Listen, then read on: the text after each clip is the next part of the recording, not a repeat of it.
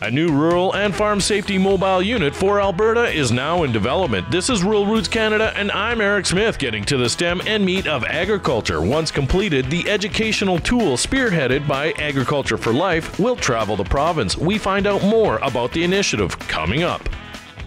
Canadian farmers and ranchers are doing their part to help feed the world, as is everyone who works in the agri food industry. These people put their blood, sweat, and tears into this demanding lifestyle, which is quite often make or break.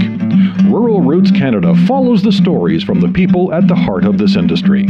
Join the growing community at ruralrootscanada.com. Follow us on Twitter and like us on Facebook. Rural Roots Canada, getting to the stem and meat of agriculture.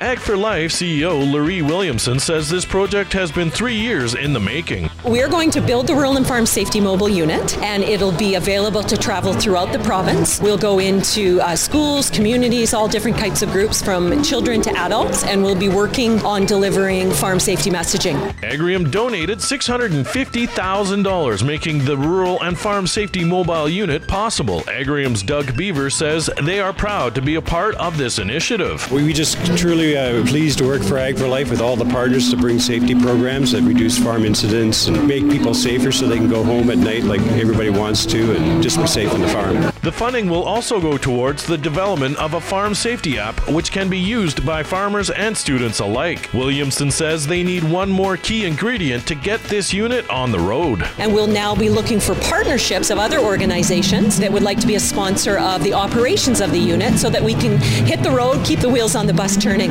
The announcement was made at Ag for Life's Harvest Gala on the weekend. For more on this story, go to ruralrootscanada.com. For Rural Roots Canada, I'm Eric Smith, getting to the stem and meat of agriculture.